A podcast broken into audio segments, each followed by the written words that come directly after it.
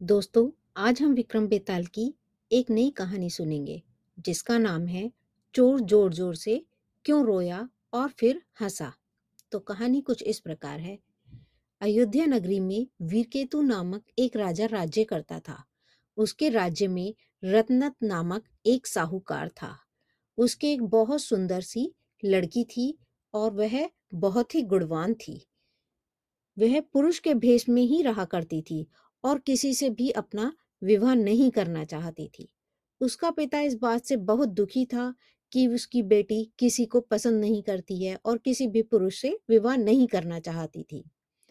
इसी बीच उस राज्य में बहुत चोरियाँ होना शुरू हो गई और राजा बहुत परेशान था कि इतनी कोशिश करने के बाद भी चोर पकड़ में नहीं आ रहा।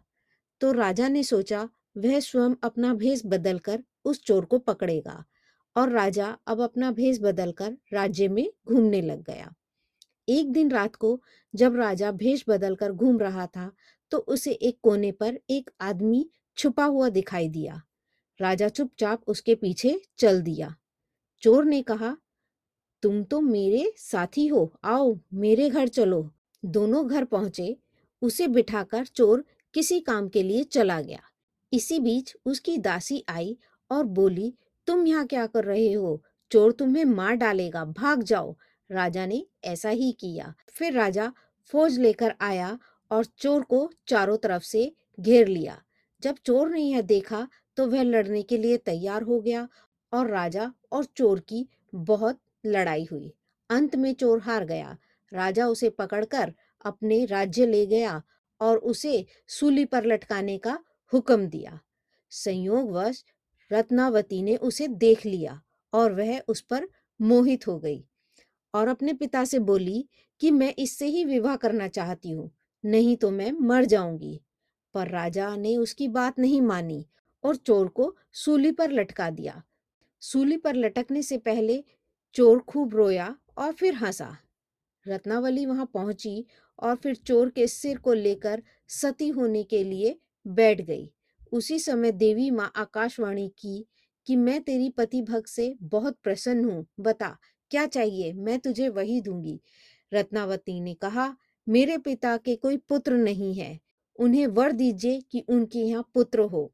देवी प्रकट होकर बोली, यही होगा, कुछ और मांगो। वह बोली, मेरे पति को जीवित कर दो। देवी माँ ने उसे जीवित कर दिया और दोनों का विवाह हो गया।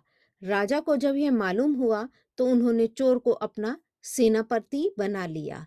इतनी कहानी सुनाकर बेताल ने पूछा, हे राजन, यह बताओ, सूली पर लटकने से पहले चोर ज़ोर ज़ोर से क्यों रोया और फिर हँसते हँसते क्यों मर गया? राजा ने कहा, रोया तो इसलिए कि वह राजा रत्न दत्त का कुछ भी भला न कर सकेगा। हंसा इसलिए कि रत्नावती को इतने बड़े बड़े राजा मिले, पर उसे किसी से प्रेम नहीं हुआ। और उसे प्रेम भी हुआ तो किससे? एक चोर से। और उसे पाने के लिए वह सती भी होने के लिए तैयार थी।